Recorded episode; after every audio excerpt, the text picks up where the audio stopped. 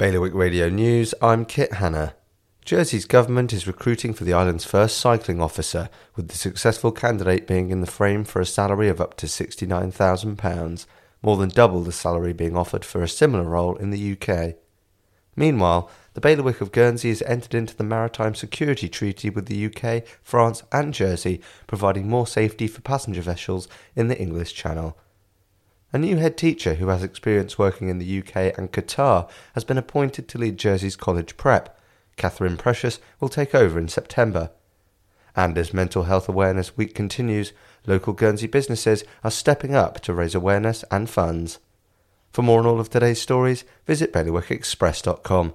Your weather is going to be increasingly sunny, wind will be a westerly light force 3, and there'll be a top temperature of 15 degrees. That's the latest from the Bailiwick Express News team.